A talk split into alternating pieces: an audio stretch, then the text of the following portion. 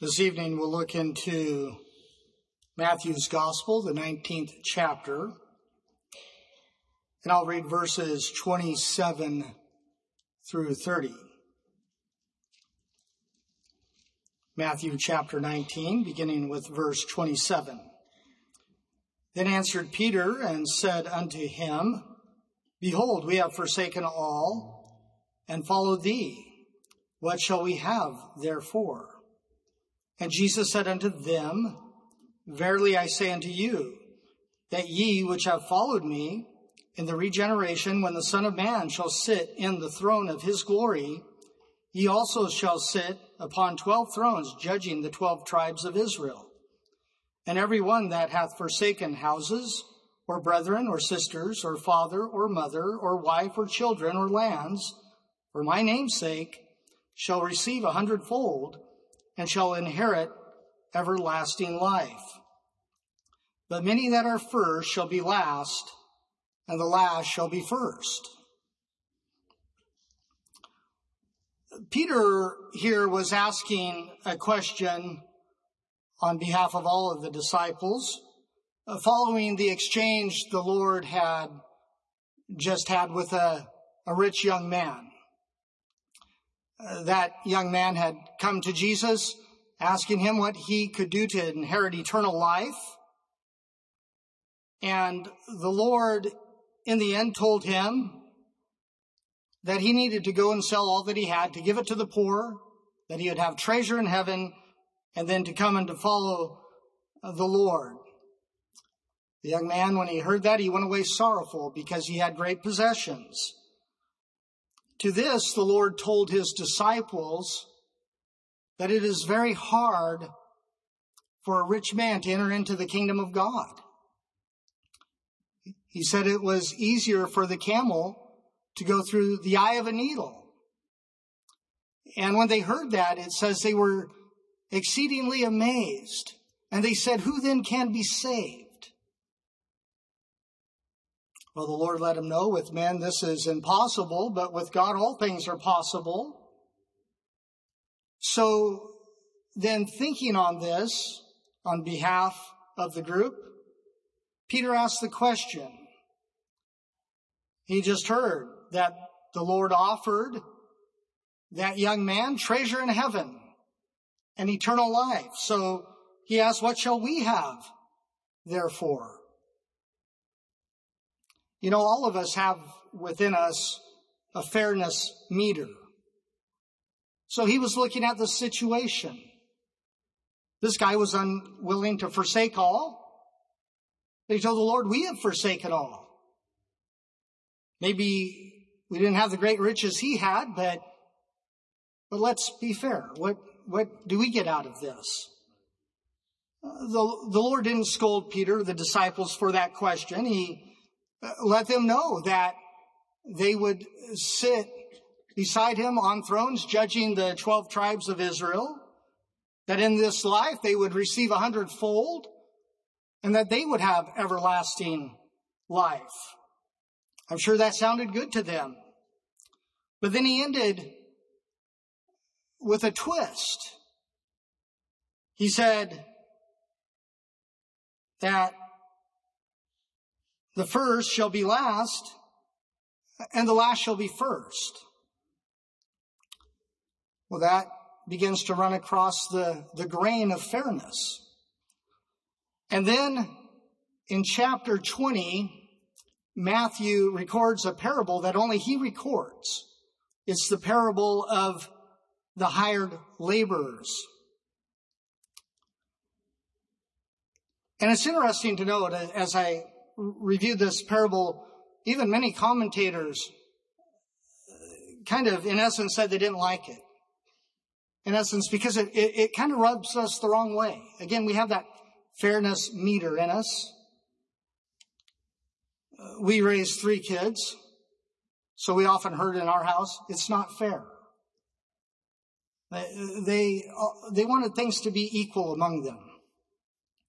Abraham Lincoln was once walking his two boys down a street, and they were grumbling and complaining They were very unhappy, and as he passed a, a neighbor, the man said, "What's the matter with your boys, Abe?" And he replied, "What's the matter with my boys is what's the matter with this world? I have three chestnuts in my hand, and each of them want two." Well, we like things to be fair. And so this parable was something to challenge his disciples in what they were asking.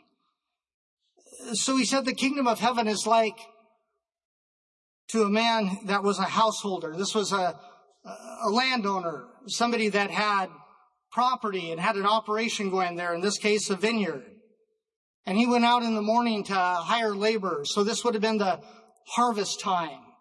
And that day, when you needed laborers, you'd go to a marketplace early, early in the morning, and you would hire laborers to go and to work for you. And that's what this man did. So he found some laborers and agreed with them for a penny a day. Doesn't sound like much, but that's a denarius, which was a full day's wage at that time. And so at six in the morning, they began to work in his vineyard. Well, then we find in this parable that this same man went back to the marketplace. It says at the third hour and the sixth hour and the ninth hour. So that would have been at nine in the morning and at noon and at three p.m. And each time he found uh, other laborers there not doing anything. And he said, "Come on, go and work in my vineyard." Well, they didn't negotiate with him because he said, "Whatsoever is right, that's what you'll receive." And so they just went to work. No negotiations. He invited them to work, and they took that opportunity and they went. And then finally it says at the eleventh hour he went out and he found others standing idle, and not doing anything. And he said to them, "Why stand you here uh, the, all the day idle?" Well, they told him, "Because no man hath hired us." So he said to them, "Well, go also into my vineyard and work, and I will treat you right. I, I'll take care of you." And so they did that. Well, when it says even was come, or six p.m., uh, the Lord told his steward, that'd be the paymaster, "It's time to pay the workers." But here's the thing, I want you to begin with the last. Pay them first, all the way to the first. And I want you to give each one a penny, or a full day's wage. Now, how do you think those first ones felt? They'd worked an hour. They got up. They knew that he was going to get them, give them whatsoever's right, but they got a full day's wage. I'm sure they felt great. Uh, the ones that began at three p.m., they too, they thought, "This is great." Same with noon and even at nine a.m. We didn't even have to work a full day. We got a full day's pay. But yet, when the first came, you see, they'd been watching this because they were the last to get paid. And it says they supposed that they were going to get something more. This is looking really good for us. If they're getting a full day, we're going to get something more. Well, they got a penny. They got a full day's wage. And it says when they received it, they murmured against the good man. And, and they were saying among themselves, "Well, look, these over here, they only worked one hour, and he's made them equal to us." You know, they say um, comparison is toxic to the soul. It really is. And this is what the Lord was trying to teach his disciples. Well, they were very disgruntled about that. Here we have borne the burden in the heat of the day. We've worked hard from early morning all the way to the six p.m. quitting time, twelve hours, and we just received a day's wage. Well, in essence, uh, the master, he went up to the, whoever seemed to be the leader there, and said, "Friend, uh, what's the matter? I, I've done you no wrong. Isn't this what we agreed on?" Well, he, he couldn't say no to that. He said, "Take what we agreed on." And he said, "Don't I have power o- over my own money to do with it what I like?" It, he said, "Is thine eye evil, or are you envious? Are you jealous? Because I'm good, I'm gracious, I'm benevolent." And so the disciples had to hear, "So the last shall be first, and the first last." The key to understanding this, because it, again, it, it really runs uh, cross-grain to, to what we're used to. We like things to be fair. But the key is in the first seven words. For the kingdom of heaven is like. Now, when you stop and think about it, what wage do we deserve from God? Romans six twenty-three says, "The wages of sin is death." Uh, there's nothing that we can do to possibly earn or, or merit the mercy of God. And the Lord was wanting his disciples to understand this. Everything that we receive at his hand, we're, we're blessed to receive it. Now, there are many that look at this as the difference between the Old Testament dispensation and the New Testament, meaning that those that agreed, had a contract, were like the children of Israel that had a covenant with the Lord and went through the rigors and rituals and, and the law and the sacrifices in hopes of earning it,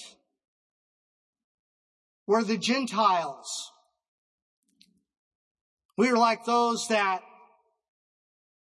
the good master just said, come, come and labor, and, and I'll do whatsoever is right.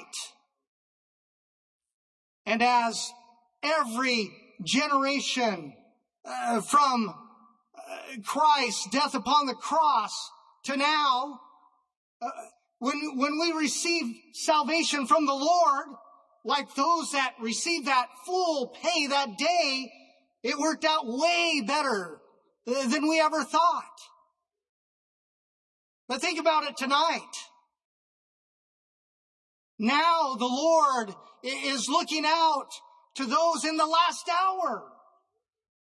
How did they feel? They, they were brought in at the last hour and received a full day's wage. Others have borne uh, the heat of the day, the burden of it. And yet the Lord is here tonight, calling. Uh, if you're standing idle, if you haven't made a de- decision yet to serve me, come serve me. And I'll do for you what is right. That's because we We serve a, a loving, a gracious, a benevolent Heavenly Father who's not willing that any would perish. No, he, does, he doesn't want any caught in that valley uh, of indecision. No, he, he wants us all to, to come and to labor for him and, and receive a full inheritance. The Old Testament, it, it's full of those that certainly gave their life in God's service. Abraham,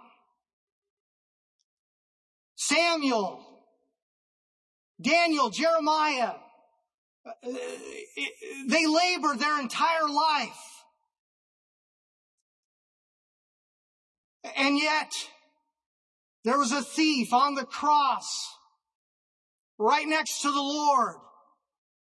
And at first, along with the other thief, they were, they were mocking the Lord and, and saying, if you're really the Lord, uh, come down from the cross and get us down too.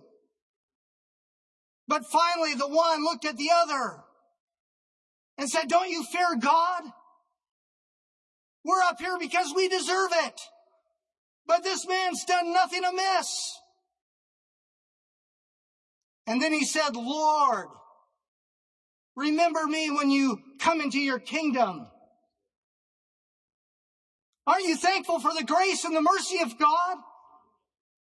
We, we can't merit that. You can't earn that.